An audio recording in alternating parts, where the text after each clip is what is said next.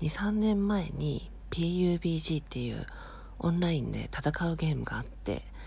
でまあね誰も知らない人と100人が一つの島に降り立ってでそこから武器とかあとは洋服？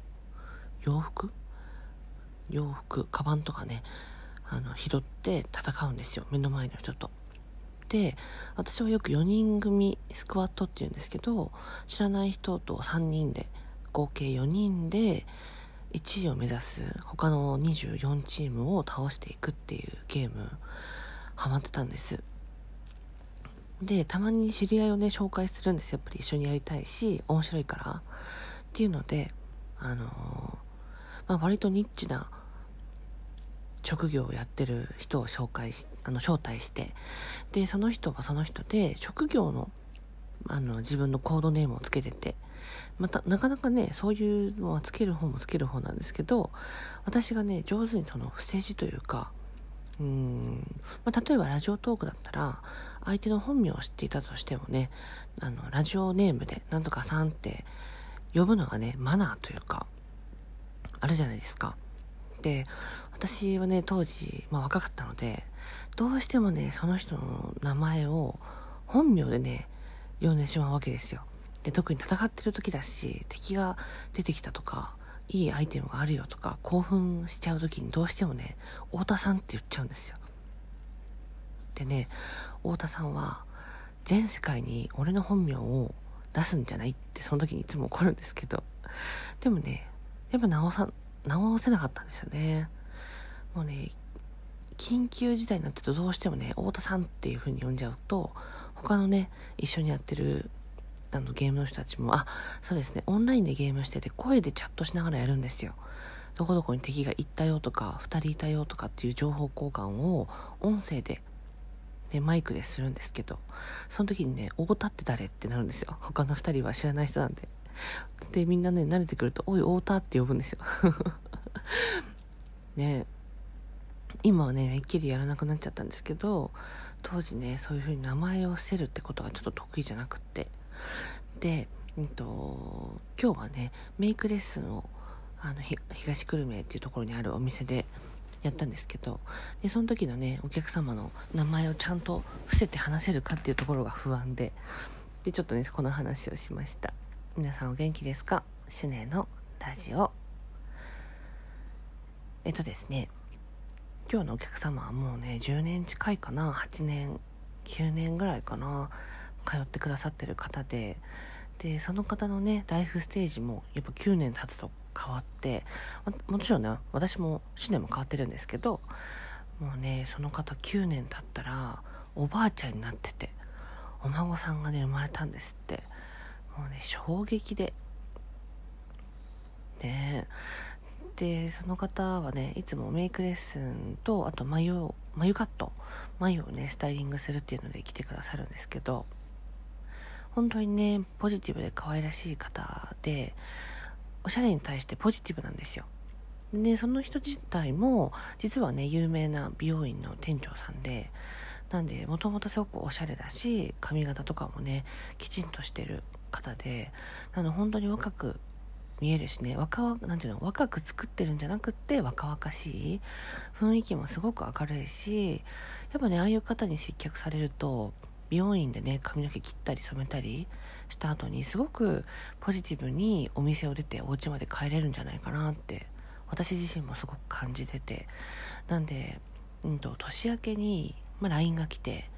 いつやってるの？みたいな感じで連絡が来たのでいつでもやりますって言ってもうほんと仕事がない日全部候補を送ってで今日ねあのやることができたんですけどやっぱね私がもう嬉しくってテンション上がりすぎてなんかこう髪の毛をね止めるヘアピンとかね落としちゃうぐらいね興奮して何て言うんだろう緊張じゃなくって嬉しいんですよね。こうやって自分のお店にずっと通ってくださっててでねやっぱり毎回ちゃんとお金をねもちろん頂戴してお仕事するんですけど、まあね、ああいう関係関係性っていうのを本当にうん嬉しいなと思って。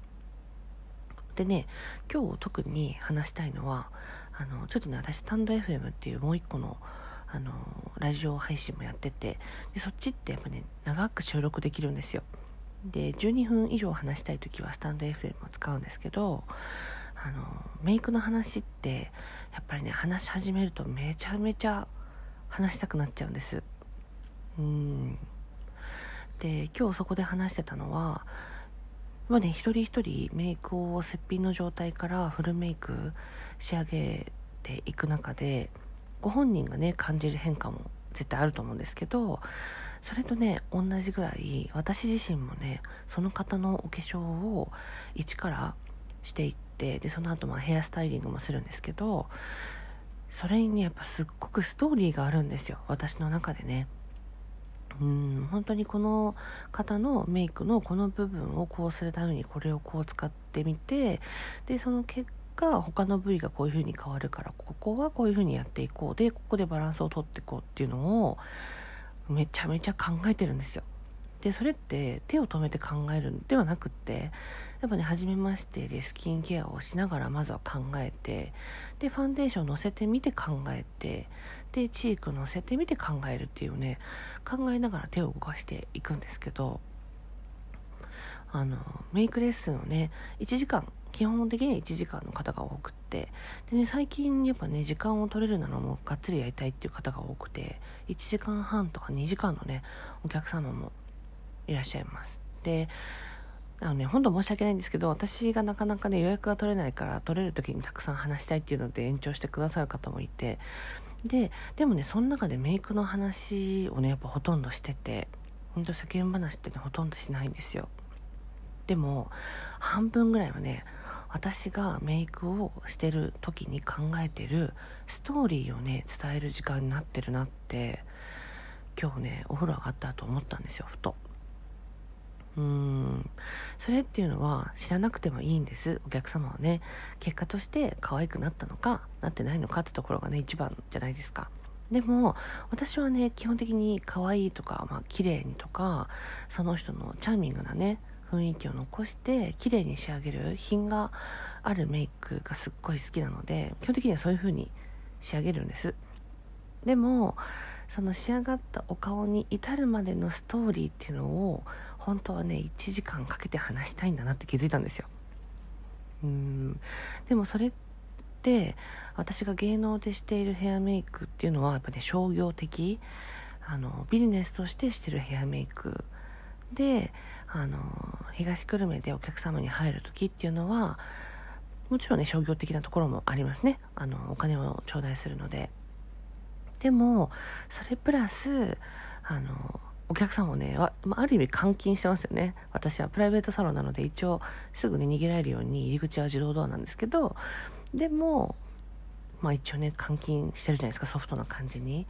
でね、そこで私は自分のメイクをどういう風にしたんだっていうストーリーをね、話している。これはアートだなって初めて思ったかも。私ヘアメイクアップアーティストですってよく肩書きを聞かれると伝えたりするんですけどなんかねそんな大それたことはしてないなってずっと思ってたんです、うん、やっぱ商業ヘアメイクの方が強いしもちろん私が可愛いと思ってるメイクはするけど大体のテーマっていうのは逆にね先方が伝えるものではあるんですけどうん東久留米のお店はアートに近いかもってもうねお店12年かなやってますけど初めてね思いました。今まではね趣味でやってるって言ってたんですよよく人にはね。うん。でも趣味でやってるってことはちょっとねアートに近いのかもしれないなって初めてそのアーティストっていう部分があるのあるとしたらこういうことなのかなって気づいたっていうお話。うん。その人のお顔お客様のお顔のいいところもちろんいいところと、まあ、カバーしたいところっていうのもねご自身の目線であもちろんあるしで第三者である私が見てもきっとねあるんです。大なり小なり。ただそれをどういうふうに生かしたいのかどういうふうに生かしたのかでそのカバーしたいところをどういうふうにどのぐらいのボリュームでカバーしたのかっていうのは意外とねさらっと伝えるっていうのは難しくってもうね本当にドラマがねあるんですよ。特に悩んでる方のメイクアップっていうのをカウンセリングして施術するっていう時はねすっごくストーリーがある。うん。でもねこれってお金を聞いてあお金を払って聞いてもらうもんではないと思ってるのでお化粧のねことで本当に悩んでる方っていうのはそこを聞きたいって言ってくださる部分があるのでこれはね商業ヘアメイクではないんだなって今日初めて気づいた記念日でございました。2021年。1月の27日の水曜日ですね。うん。商業ヘアメイクじゃないかもって思ったから今日はヘアメイク記念日